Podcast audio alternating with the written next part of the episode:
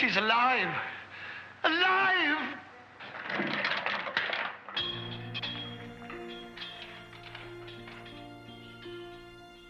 Hello, and welcome to the Final Girls podcast, where we explore the intersections of horror film and feminism. This is Anna, co founder of the Final Girls, and your podcast host. Over the next few months, we'll be tracing the lineage of female monsters in horror cinema. In each episode, I'm joined by a special guest to dive deep into a monster movie. And today, we're doing a deep dive into a personal favorite and absolutely indisputably one of the most iconic horror movies ever made. I'm talking, of course, about Brian De Palma's 1976 Carrie. In this chilling adaptation of Stephen King's novel, Carrie White is a shy, friendless teenage girl who is sheltered by her domineering religious mother. After she is humiliated by her classmates at her senior prom, Carrie unleashes her telekinetic powers. I'm joined in this episode by film critic Kelli Weston to talk about the many themes in Carrie its legacy, its connections to other female monsters, Stephen King adaptations, and so, so much more. Be warned, we will be spoiling the film from pretty early on in the episode. So if you haven't seen it yet and you're worried about spoilers, maybe watch it first and then come back to this episode. And also reconsider your life choices because you need to see Carrie. But if you don't mind spoilers for a film from the 1970s, please enjoy our discussion of Carrie.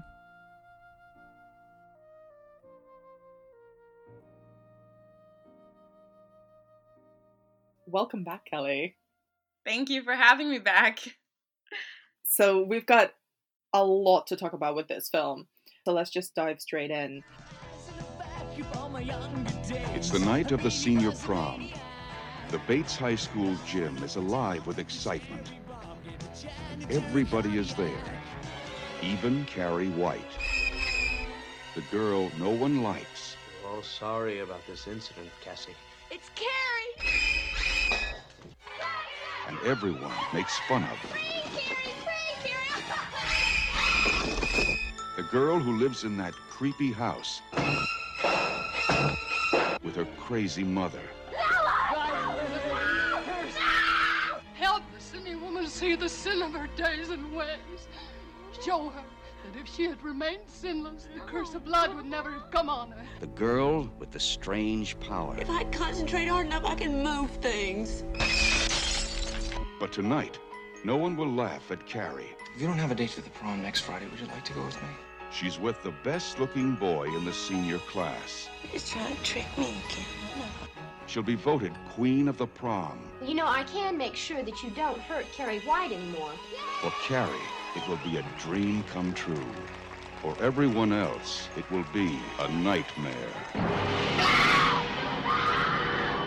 Carrie new film by Brian De Palma. Based on the chilling bestseller. When did you first watch Carrie? So my my arrival to Carrie was very belated, actually. I was a huge fan of Stephen King adaptations um, from day. I think, um, you know, I grew up on films like Cujo. Um, Cujo is responsible for probably like 60% of my fear of dogs and. Um, uh, and uh, Dolores Claiborne, but I had never really seen Carrie, and one of the reasons for that is like uh, we'll get into it probably as we discuss this film.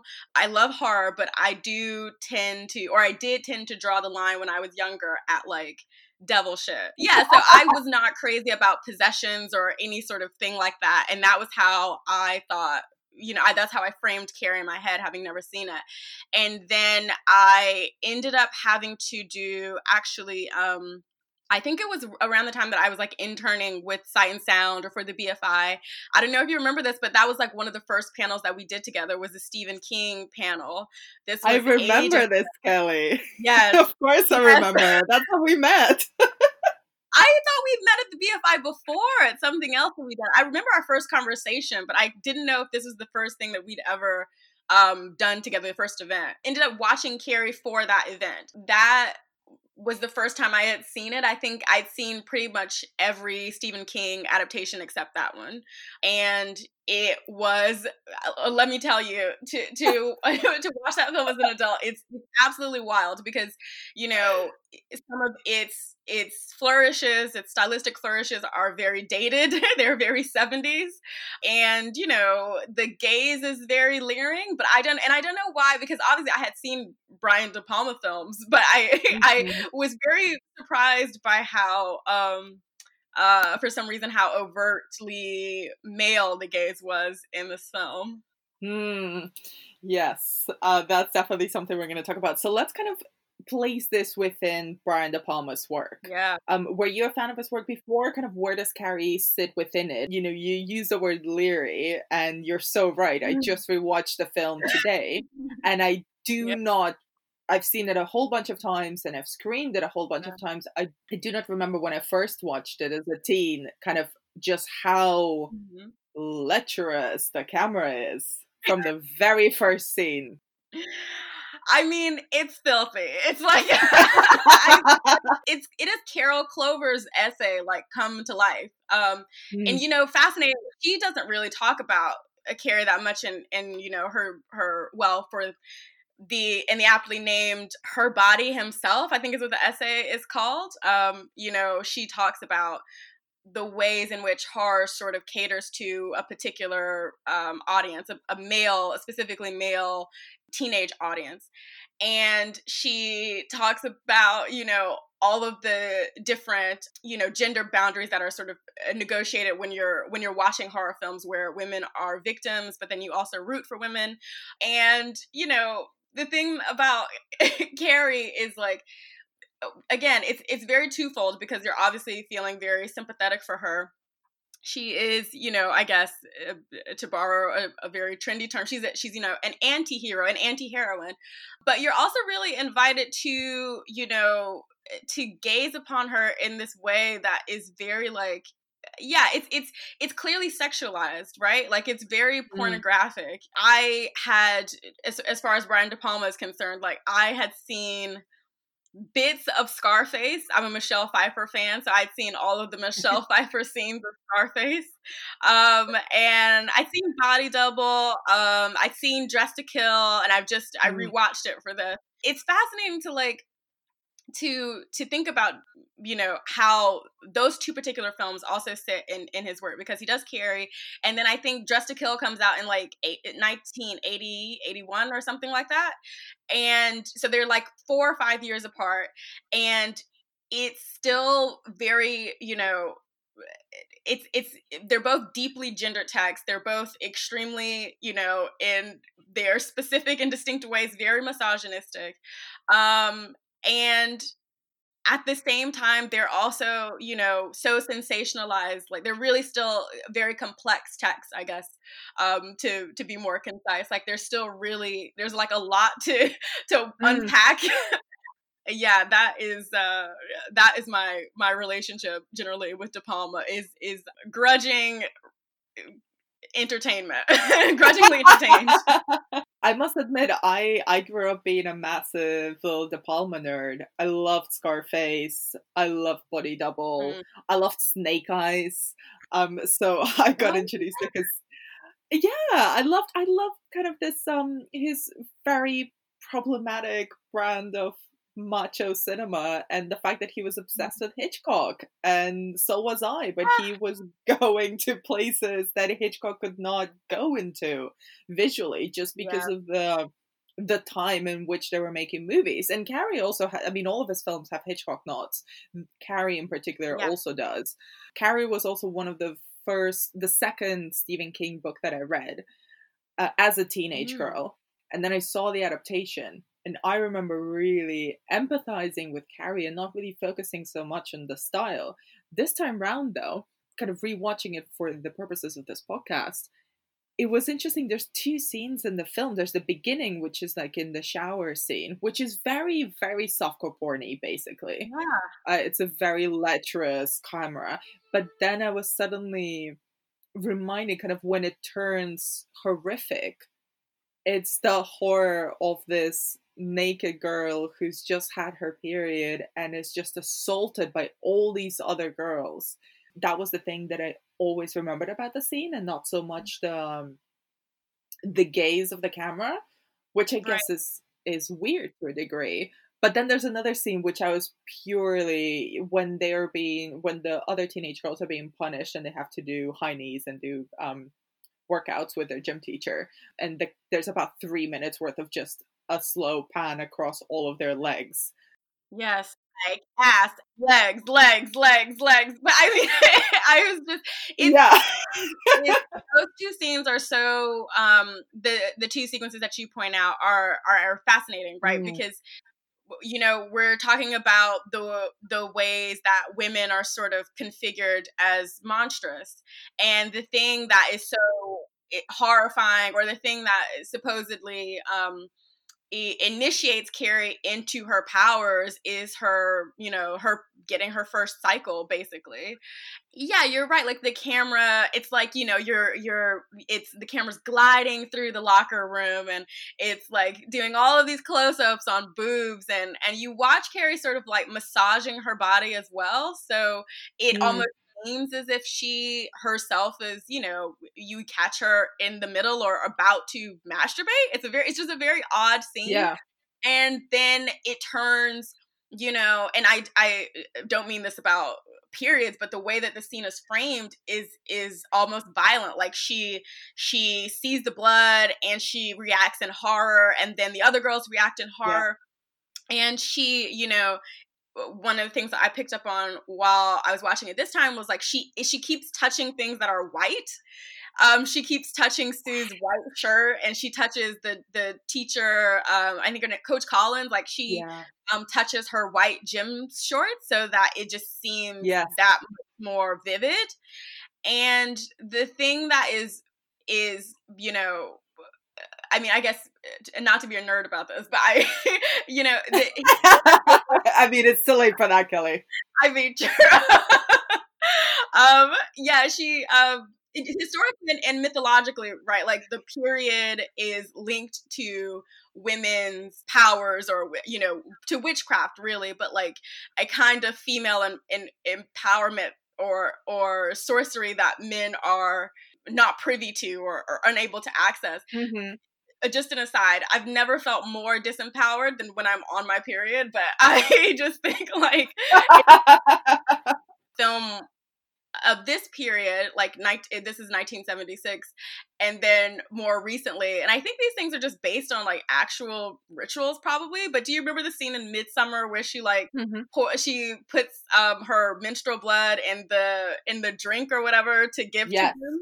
So you know, those things mm-hmm. are like yeah they're like passed down but um one of the things I, I find really interesting about what you just said was you know women are are their bodies specifically are made monstrous and they're also punished like the thing that you know you sort of think of mrs collins as the more I guess benevolent version of Carrie's mother, mm. White, but actually they both are linked in the ways that they punish other girls, younger women, um, in a in a very corporal way. So Mrs. Collins does it where she sort of like makes the girls exercise until they are exhausted and Carrie White's mother beats her and locks her in a cupboard.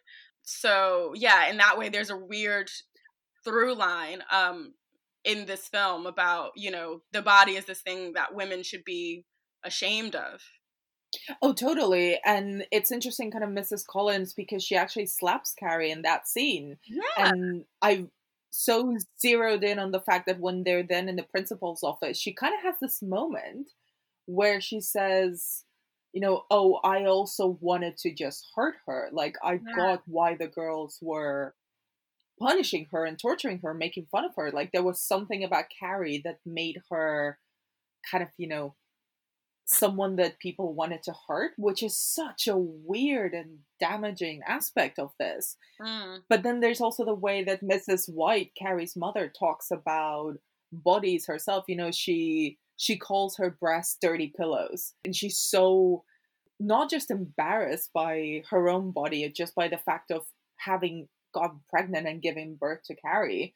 she also constantly reminds Carrie of the fact that their bodies are dirty and disgusting and she should cover herself up and be ashamed and just kind of, you know, jumping ahead a little bit, but the sheer fact of Carrie going to prom and making herself a dress that Mm-hmm. fits her seems like such a massive rebellion against her mother. Right. I want to ask you because you you so you've read the book, and one of the things that um I haven't I haven't read Carrie, but I know that the book is very different in terms of her physicality.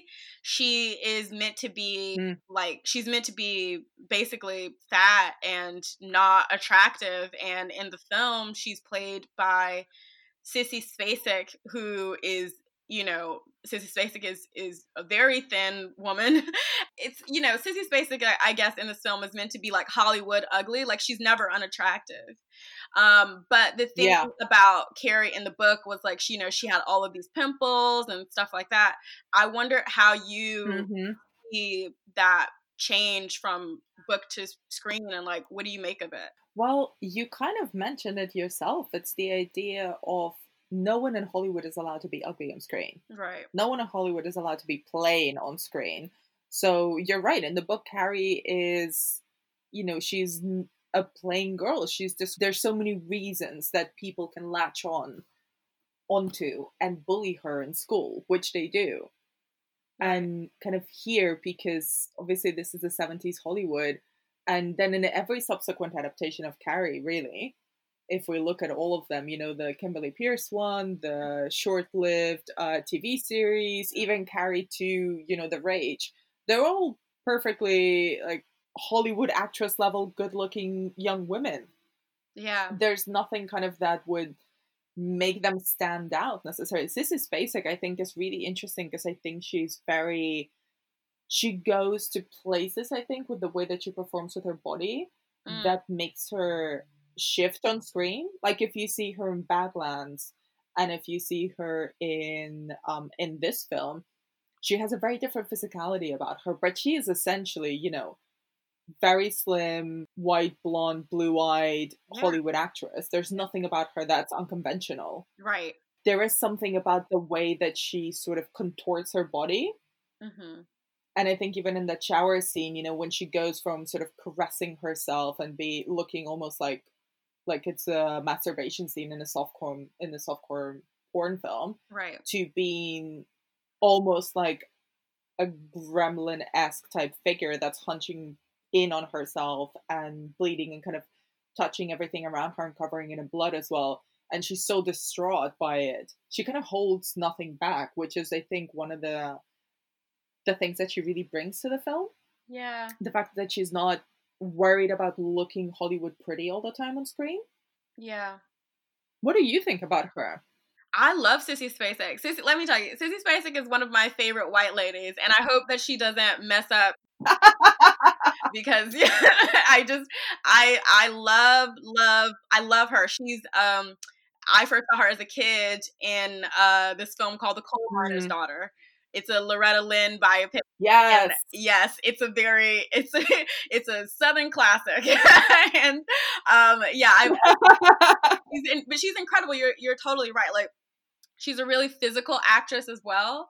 And I think it's also important to, you know, situate Mm. this film, you know, in her filmography because you're right. She's done so she does Badlands like 2 or 3 years before Carrie.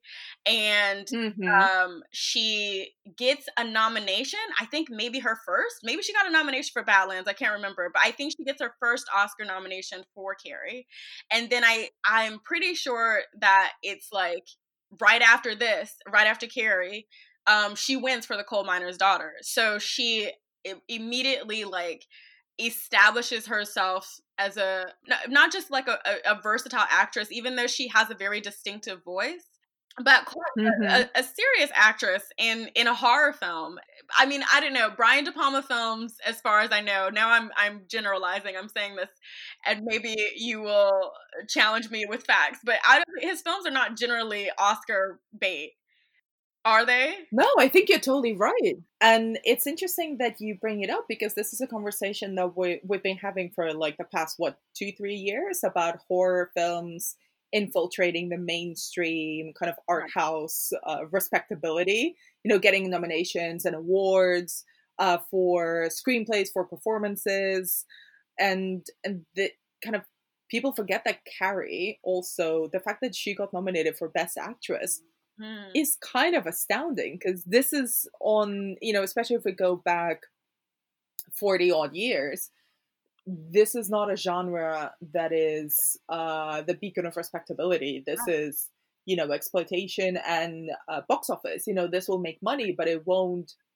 give you gravitas as a performer Right. or necessarily as a director right. but I think De Palma, one of the things I always loved about him is the fact that he is he kind of um, you know, I might be wrong and I might be just projecting this onto his career, but he always struck me as a guy who would make the films that he wanted to make or would scam his way into making the film that he actually wanted to make. Yes, absolutely. Because, like, the films that he'd made before were Sisters, Phantom of the Paradise, which I adore and is one of the weirdest fucking films that has ever been made, and Obsession. Mm. Yeah.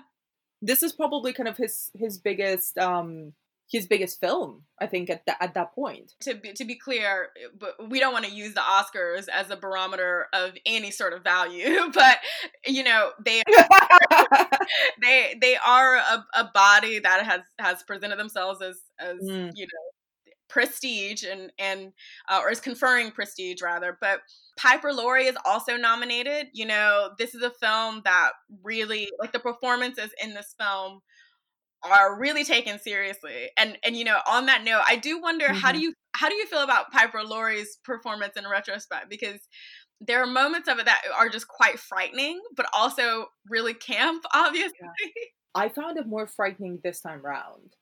I think I didn't. I always found her like as a frightening figure Mhm. because she is just the campiness when I watched it uh, earlier on always kind of went over my head, and she just seems very grotesque and scary. And the fact that she was wearing kind of that that white nightgown stuck in my head, and this time round, I found her her devotion to you know her religious mania Mhm. to be the scariest thing and more than before i found the way that she hated her femininity and she hated her body and by extension she hated her daughter's body and was constantly kind of punishing both of them really really scary i mean you know it is it is a kind of a, a hammy over the top performance but i have a soft spot for those I mean, mm. I'm a really big fan of Joan Crawford. Like, I have a really big soft, soft spot for them. Yeah, I think that you know the scene where Carrie comes home from prom, having unwittingly killed her classmates. It, you know, the scene where she's she's she's monologuing about her disgust for her husband and what he smelled Mm. like and and then that little you know transition where she says um but i liked it. Like i liked the way that he touched me. It's a really to me i found like you know the first time i saw it which that was so yeah must have been five or six years ago whenever we did that uh, panel. I found her like insanely creepy and frightening. And this time i just found her so sad. I was really like you know here this is a woman who you think for most of the film as well. So it's really it's a really i think nuanced portrayal because for most of the film you think like oh she just she doesn't enjoy sex. Like she can't she doesn't you know understand it. Like she feels that her body compromises her moral devotion to god. Um but actually it's it's something more, much more sinister than that. It's like she herself is sort of split split herself between her nature what's natural what feels good like she and i think what she hopes to sort of extend to carrie or or at least pass down to carrie her feelings about motherhood seem to be extremely um uh opposed. Like she doesn't she she clearly like doesn't enjoy it. Her she finds her daughter to be this extremely treacherous almost frightening alien creature even before she finds out that Carrie uh, has telekinesis before she decides that she's a witch and she needs to be vanquished. It's very clear that her relationship mm. with her daughter is, is is extremely antagonistic and that there's no real nurturing there. But I think the thing mm-hmm. that struck me about this character and also Laurie's performance is that it's really it becomes yeah really sinister. It's it's just somebody who is filled with self-loathing and and yeah that's really somber. Because of the way that we're taught to perceive mothers and the way that we're taught to expect mothers to behave and this kind of generalized idea that a woman is by default nurturing and motherly right. the image of seeing carrie's mother be so filled with hate and self-loathing and also disgust for her daughter as well and just be the the radical opposite of what we're taught to expect a mother to be. I think also it taps the film really taps into that um that sort of general societal expectation of what we think mothers should look and behave like. Right because the end the conclusion of, of, their relationship is is very sexualized as well like this is a, a i mean i guess i would argue like a lot if not most horror films are sort of premised on mm. this kind of pre-oedipal um conflict uh especially mm. when it comes to slashers it's always like yes the the character had an extremely demented relationship with his mother and um mm. mother figures are extremely powerful in this genre and the thing yeah. that is extremely disturbing uh, about the end of carrie is like you know and this has been uh, over theorized is you know the stabbing of the mother. She ends up being crucified, um, like the mm-hmm. um, the sort the little statue of Christ that uh, Carrie has in her bedroom, I think, or maybe it's in their cupboard. Um, but you mm-hmm. know, she in it's it's very phallic, like it's very sexualized. She talks to her daughter about enjoying sex with her father and and hating herself for it essentially and then she stabs her daughter in the back mm-hmm and she comes down the stairs mm-hmm. laughing in a in a scene that is absolutely nightmarish. it's not, and and I think like yeah, there's something about that that is is is really fascinating. Essentially, all of the conflict in the film takes place between women. Men are not really a part of this, you know, violence, which I think is really interesting. No, men are total pawns, and I wonder as well of this emphasizing the the really intense toxic dynamic between Carrie and her mother is also another way of of Carrie being in conversation with Psycho, which is a, yeah. film also all about mommy issues. Yes. We've spoken a lot about kind of the adults in the film. What do you make of the teenagers? Well let me give you some context to this. It was extremely mm-hmm. fortuitous actually that you asked me to talk about carrie because i was already thinking about it a lot. Um, i was in the middle of writing a review of this upcoming mm-hmm. film um, which i don't know if you've seen but if you haven't it's amazing. I think it's right up your alley but it's a film called saint maud. Uh yes i've seen it. Of course you have of course you have I love it. I love this film, and so hopefully by the time um, this Me comes too. out, my review will have have been published. But yeah, so I was already thinking about about Carrie and and about the body and and the, well specifically the female body in horror.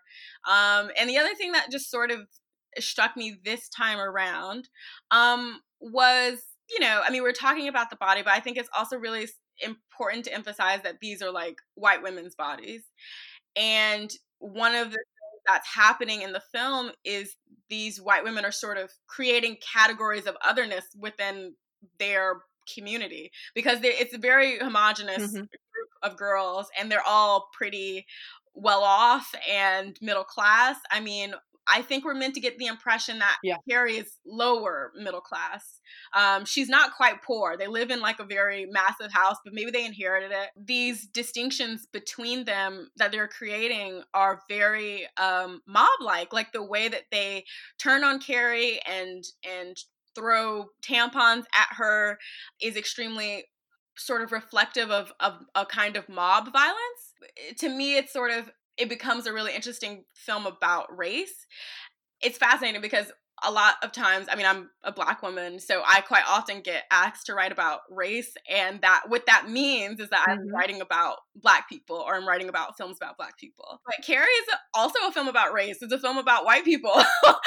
And it is you know one of these projects that ends up and i don't think that this is something that brian de palma like actually set out to do but it ends up being very emblematic of of yeah a particular milieu I, I just don't think that he approached this project thinking that he was trying to say anything especially the way that horror films nowadays get sort of tapped as being like i'm saying this in quotations but elevated horror is having some sort of like social realism Mm-hmm. I really think that this is a movie that is essentially about oh the ways in which white people create others. Like she's other, right? Like she she has a really Yeah. distinct southern accent. I find that aspect of the film pretty fascinating.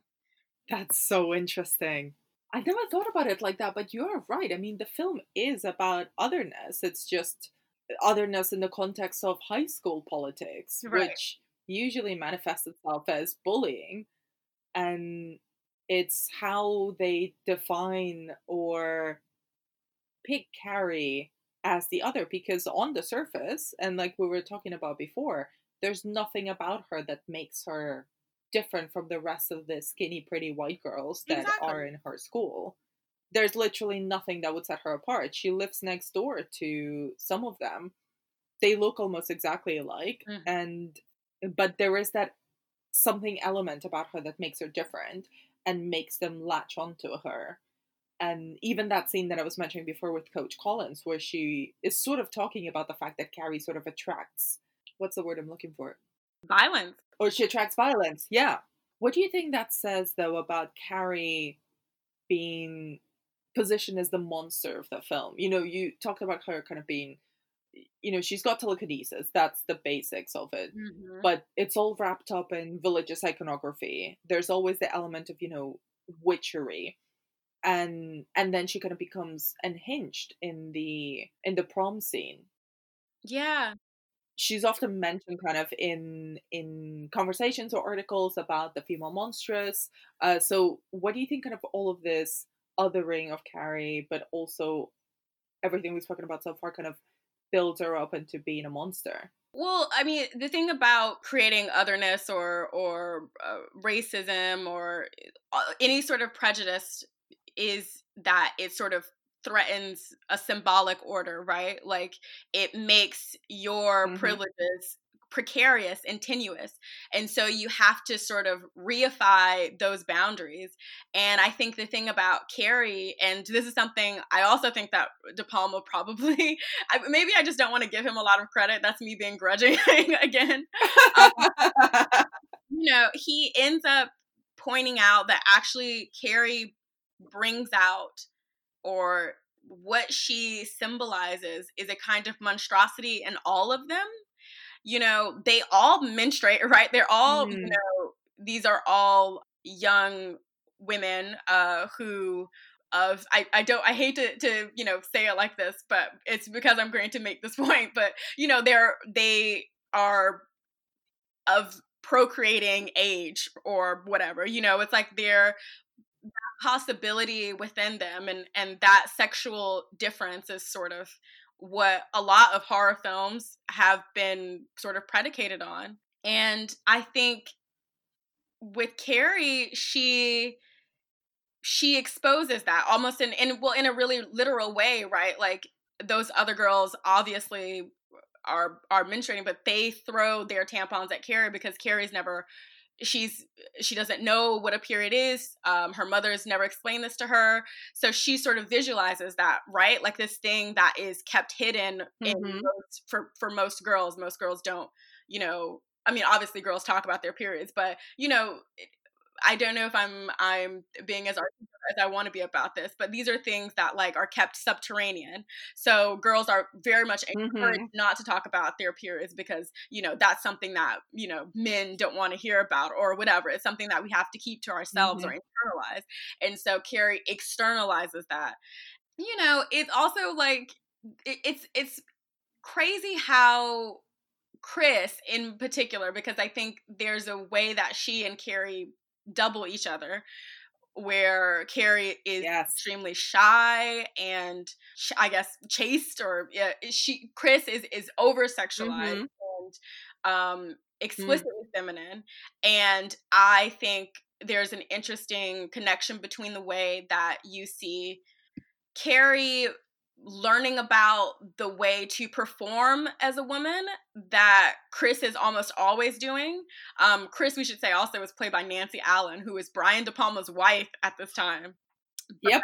Yeah, she, you know, it's it's there's a, a, a scene where Chris is like putting on makeup and essentially what she's getting ready, the only thing she's getting ready to do is like, you know, give John Travolta a blow job so that she can tell him that you know, she wants him to participate in the scheme that she's dreamed up about getting back at Carrie.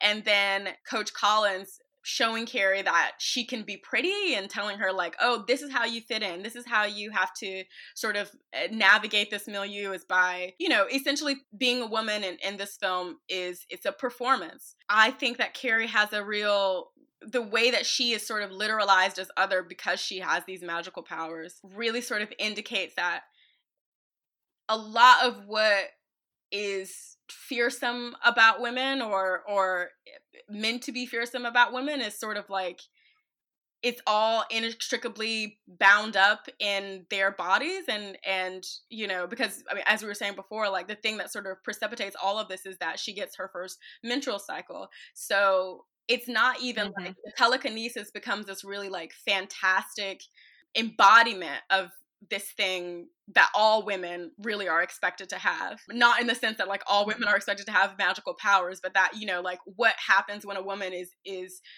able to procreate. This is the thing that is just on a psychological level for horror like really fertile ground. No, no pun intended. uh, no, Oh, it was totally intended. Come on.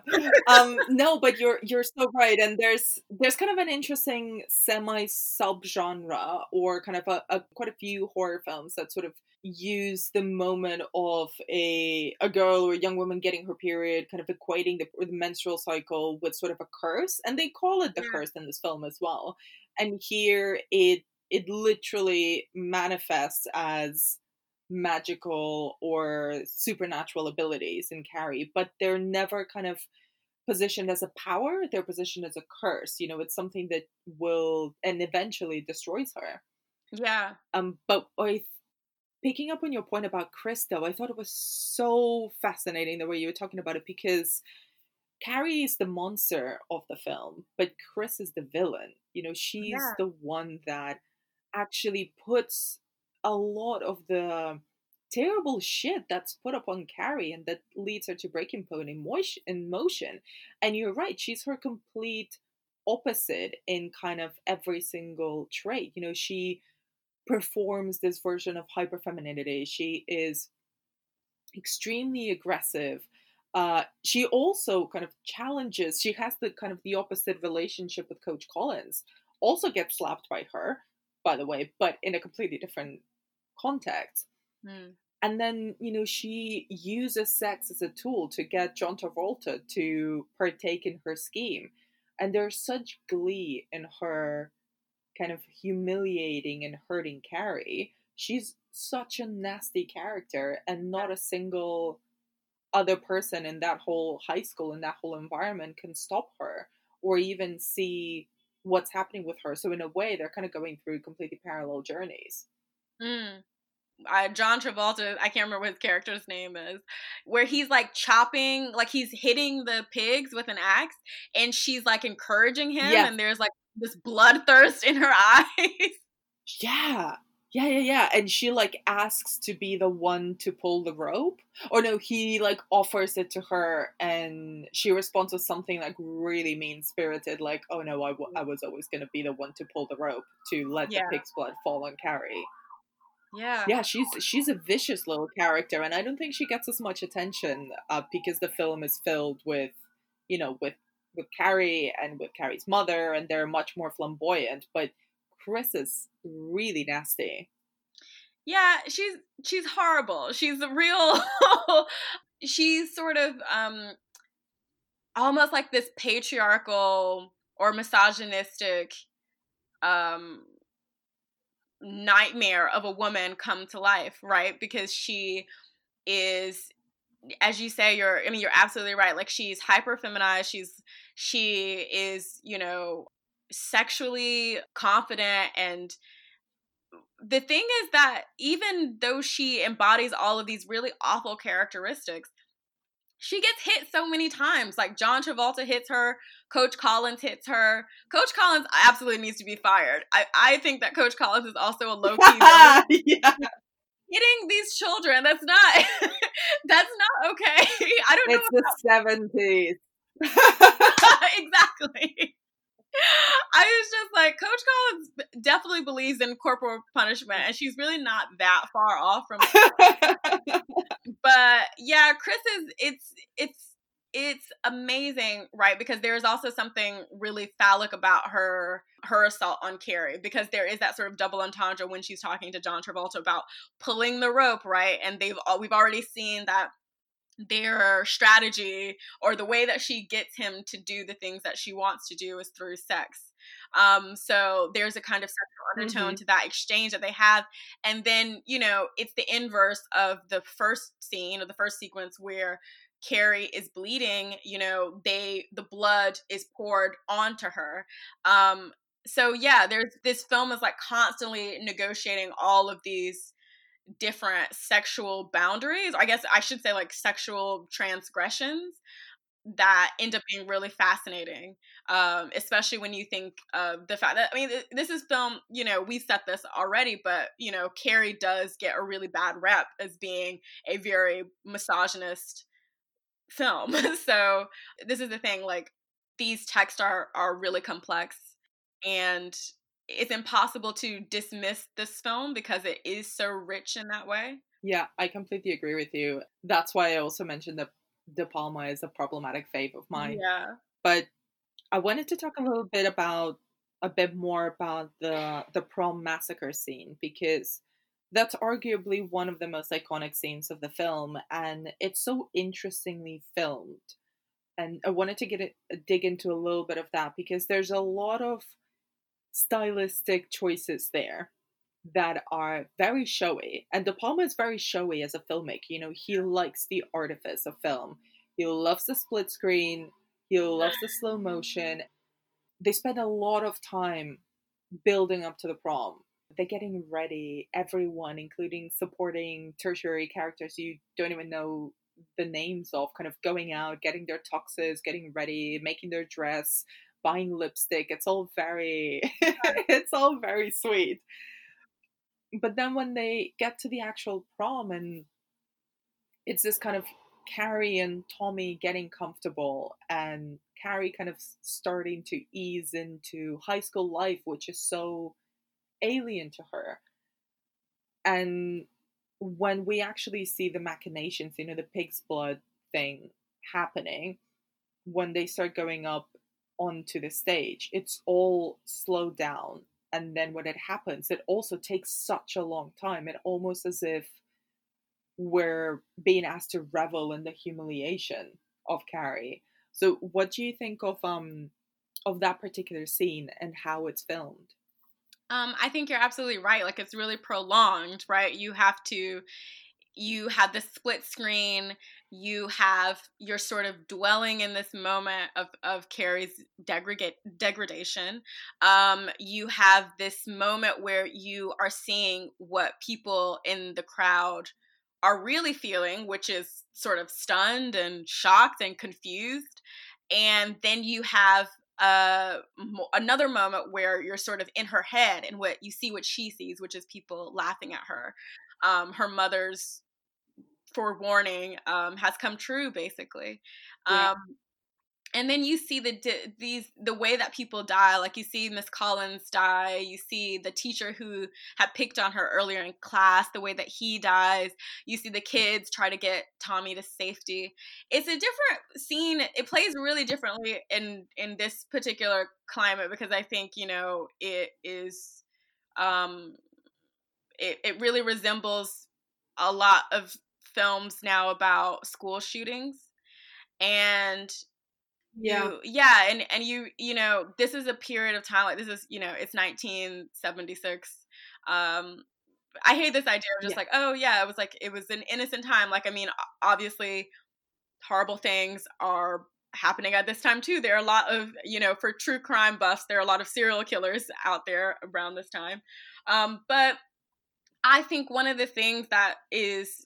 truly well i think that i found like really enduring about this scene is that yeah you are really encouraged or invited to sort of sit in this massacre in a way that almost feels you know i Mm. mean it's it's it's horror so you have to sort of you're you're watching all of these people that you have gotten to know in some way so they've become real people they become fleshed out dimensional figures you're watching them die and you're watching them die in a, in a really horrible way at the same time you're also sort of you know it becomes uh, really rich because you're you are sympathetic to Carrie and you know that you know Miss Collins technically is is innocent like she wasn't laughing um but Carrie is Mhm. unable to control her powers it's a chilling scene even to this day. I mean we were talking about how sometimes the the uh, brian de palma's um filming techniques are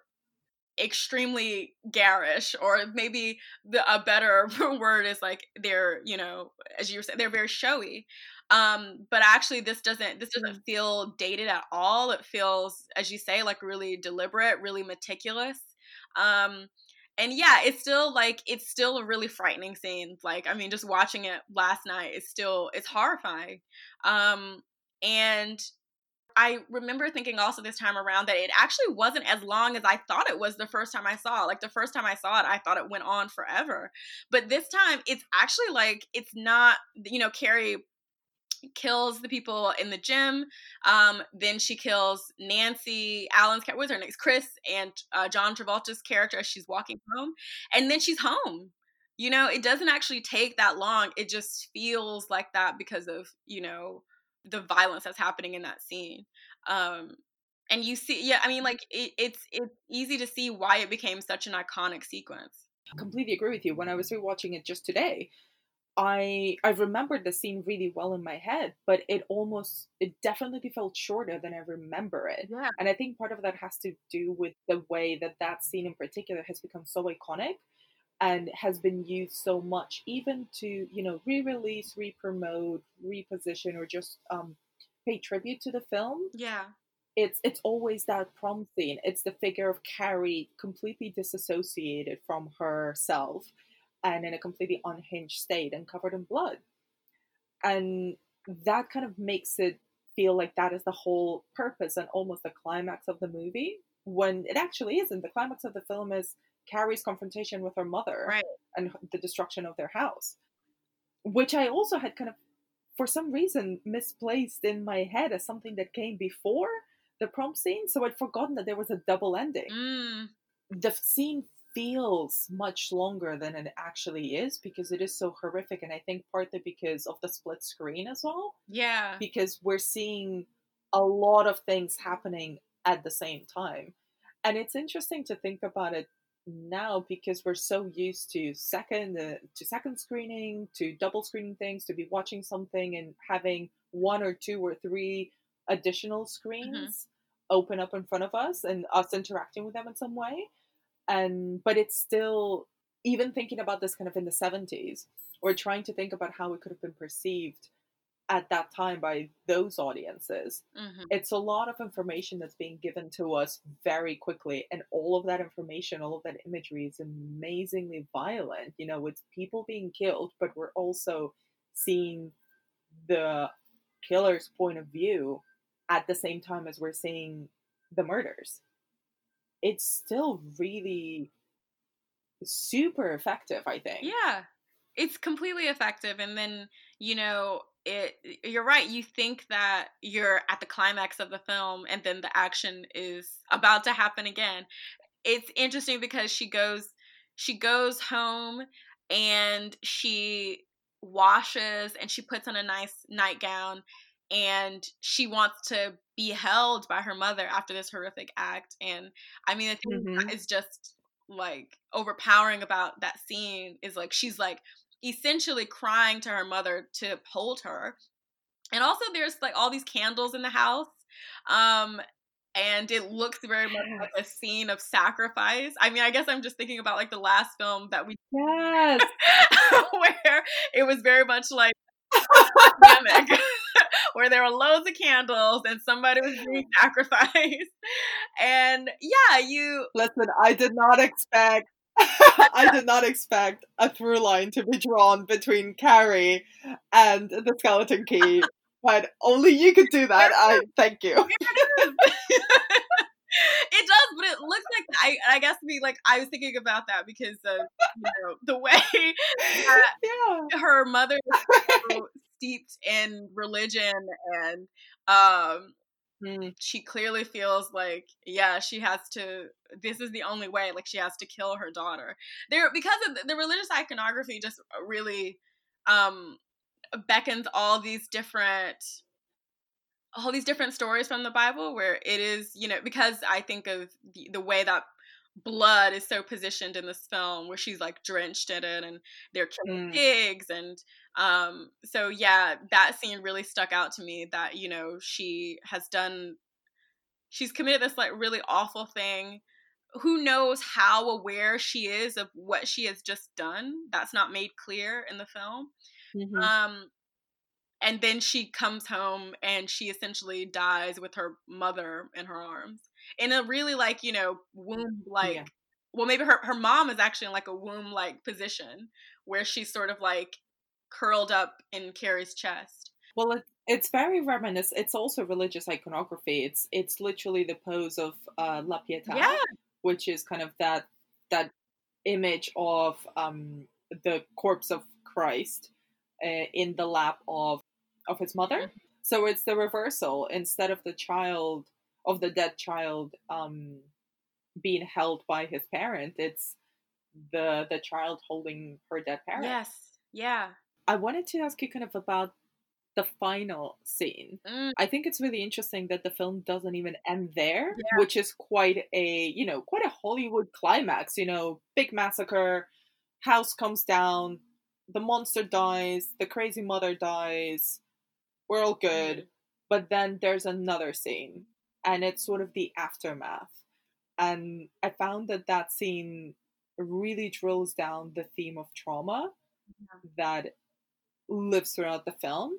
What do you make of that scene and how the film explores trauma throughout? I mean, this is a like Sue is uh poor Sue. she's I, I mean actually I mean she's she's played by Amy Irving. Actually goes she goes on to star in my favorite Brian De Palma film, which is The Fury. Um, and I think The Fury is a little after this. It might be Amy Irving. Interestingly enough, is playing somebody who has telekinesis. It's directly after Carrie. Yes. Okay. Um, yeah. So, I mean, one of the things that really makes sense to me about this film is, you know, that sort of like adolescent feeling of, of feeling like your body is out of your control. Um, and for the way that Sue sort of really grounds the film in that for me is like you know carrie becomes this she becomes almost mythical right? She becomes really folkloric. I mean her mom's on the phone she's talking about like how all of these news reporters have talked or have like descended on the town and then left or Mhm. whatever. And for sue it's just a nightmare. Like she's maybe you know never ever going to and it's it- that that scene as well is like truly horrifying. I still jumped last night and it's like a really classic jump scare but it right like she Yeah. that trauma is never going to let her go. Like it's just inextricable. It's part of her now. She she comes to the gym to sort of see her you know her good act visualized and then she ends up witnessing a massacre. She ends up witnessing the death of all of her friends and her boyfriend and Hmm. I think that it's it's a perfect ending. I'm I'm almost glad because you're right. Like the typical Hollywood e- ending would be to end it with Carrie and her mother sort of buried, and it's as as if they never existed again, right? Like you can sort of you, mm-hmm. you can see that as a very neat, clean ending and this horrible thing happened to this town but actually what sue does is is really you know reifies the fact that this is a tra- this those sort of things don't ever leave you those things are that trauma is it becomes very much a part of your life and your psyche and um, they're not going to be able to move on without having that part of their history um, and Hmm. yeah i i think it's actually it's a perfect ending um, and Amy Irving's great in this. She doesn't have a lot to do except sort of like smirk, but I think she's I think she's very cool in this. I love her hair in this film. um, but yeah, no, I think that that's it. It's a, it's a really brilliant ending because it really sort of connects those themes of of of trauma and and girlhood and and um yeah, really cements this theme, this really complicated or, or maybe even contra- this really contradictory theme that you know to be in a woman's body is is traumatic and and and and inescapable. Um, but you're also yeah you're also invited to sympathize with them. So and also powerful. mm, yeah yeah. I couldn't agree with you more. I love the ending. I guess I was wondering like of the Stephen King uh monstrous woman because there are actually there are a lot of monstrous women in Stephen King's film um or his adaptations rather Mhm. like would this is this high up there what are your favorites Oh my god, that is such a good question. Can I ask you that?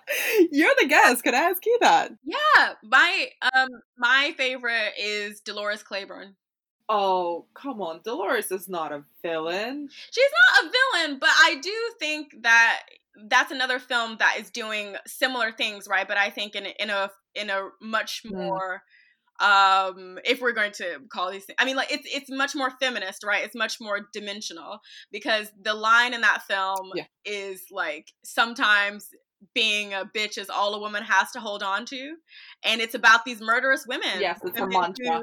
end up ha- but they have to do these murderous acts in order to survive like that's a i i Yeah. love dolores claiborne is is first of all if you haven't seen it it's an incredible film maybe i would argue the best stephen king adaptation Oh, even- i stand by it what's yours I mean, we both know, we both love Dolores Claiborne. yes I love it. Deeply underrated film. Everybody should check it out. Yeah Um, I wouldn't say it's the best Stephen King adaptation. what's the best Oh, that's a whole nother episode. That's a whole Yeah. nother two hours of us arguing about Stephen King adaptations. But going back to the murderous or villainous women in the films based on Stephen King books, one of my favorites, if not my favorite, has to be Misery, oh yeah which is also, um, which is, you know, Kathy Bates, who's also the protagonist of Dolores Claiborne. And she's an amazing actress. I love Kathy Bates. And Misery I've also read the book and I've seen the film so many times. It's also so extremely relevant right Mhm. now, I think, and also just taps into the idea of toxic fandom and the relationship between artist and an audience that I'm really intrigued by. And also it's um Annie Wilkes is not, is so interesting as a villain because she is unhinged. She's not supernatural, Yeah. but she lives in a world where she has created rules, but her rules seem to bend morally in order to allow her to perform acts of violence and murder. And actually, the more you learn about her, the more horrific she becomes. So it's both a book and a film that really benefits from rereading and rewatching because once you know her entire story or more about her, she becomes even more horrifying. And I and I love that about her. Whereas Carrie is someone who struggles to understand or comprehend herself and then loses it and you know is consumed by that moment whereas annie knows herself quite well and i find that really chilling yeah, Carrie. There's a lot of the a lot of horror is acted upon Carrie, before she actually has this Yeah. outburst. And so it she's just such a she she emerges as a much more tragic figure um, than anything else. Totally. Yeah, I agree. Just to wrap up the conversation, Mhm. what do you think is the legacy of Carrie on on horror today? That's a very good question. Um obviously the the iconog- the iconography of Carrie has has survived and so many filmmakers have referenced it since. Um it's fascinating that, you know, Brian De Palma, because this, this is what you were saying earlier. He's so influenced by Hitchcock, and he loves a good shower scene. And yeah, in the same way, I I think Carrie has become a real touchstone for a lot of other filmmakers. I mean, it's been remade. I think it's interesting as well that you mentioned the Carrie sequels, but you did not mention the Carrie remake with Chloe Moretz that was directed by. Oh no, I did. Oh, did you? Oh, okay, I missed it. Yeah, the Kimberly Peirce. yes, yes, yes, yes. Um, yeah, which is it's you know it's a shame because you yeah it's a film that is directed by a woman. Kimberly Peirce did Boys Don't Cry, didn't she? Am I making that up? No, no, no. You're absolutely right. Yeah. She did. And so yeah, you'd think that that would like add some level of richness to it, but it, it just doesn't. But yeah, I I don't know. I think that horror has always been a really it's it's to me a, a woman's film. It's a it's I I know like obviously it has all of this the fabric of the genre is very misogynistic. It's it's very racialized and um it's a really complicated genre, but it is ultimately, you know, a a a form that has been really animated by the fear of of women and also ends up saying really complex and, and fascinating things about the experience of women, even, well, I should say, despite a lot of filmmakers. And yeah, as I was saying earlier, I think this film that is getting ready to come out, Saint Maud, takes a lot of cues from this film um, in the way that it thinks Mm. about how women absorb um, their own genderedness, you know, um, and you know, I want to be like careful about this. You know, women who I identify as women and and how they are Mm-hmm. essentially in in this is something that happens in Saint Maud. I want to be very careful that I don't spoil it, but you know, the ways in which women punish themselves and and punish their bodies and that becomes a really fascinating through line in this new film that i think um, is absolutely uh, an influence of a film like carrie. And yeah i think it just is it it sort of really defined or begins to sort of yeah define brian de palma's career. I mean obviously as you're saying like he did scarface and he would do later obsession. He does this film passion. I mean his films recently his latest films aren't that great. Um but yeah carrie is still the film Mhm. that is talked about with a lot of reverence even though i think it's a really complicated text. And i think people acknowledge that. I think you're absolutely correct. And um, will you come back and talk about Saint Maud with me? yes of course Kelli, thank you so much for your time and for your always super intelligent insight. thank you Where can people find out more about your work? Um, I suppose you can find me on Twitter. I'm at uh, Kelli, which is spelled K E L L I Weston. So you can find my work there. You can find me on uh, MUBI Notebook. I've written for a Film Comment, um, and I'm just around, just doing this and that, bits and bobs. Thank you so much. Thank you for having me. And that's it for this episode of the Final Girls podcast. Please do rate and subscribe on Apple Podcasts. You can also find us on Spotify, Stitcher, or wherever you get your podcasts. You can find out more about what we do on thefinalgirls.co.uk and follow us on Twitter, Instagram, and Facebook at The Final Girls UK. You can also follow Kelli on Twitter at Kelli underscore Weston. That's Kelli with an I. And I tweet a lot of cat pictures and memes on Anna Be Demented.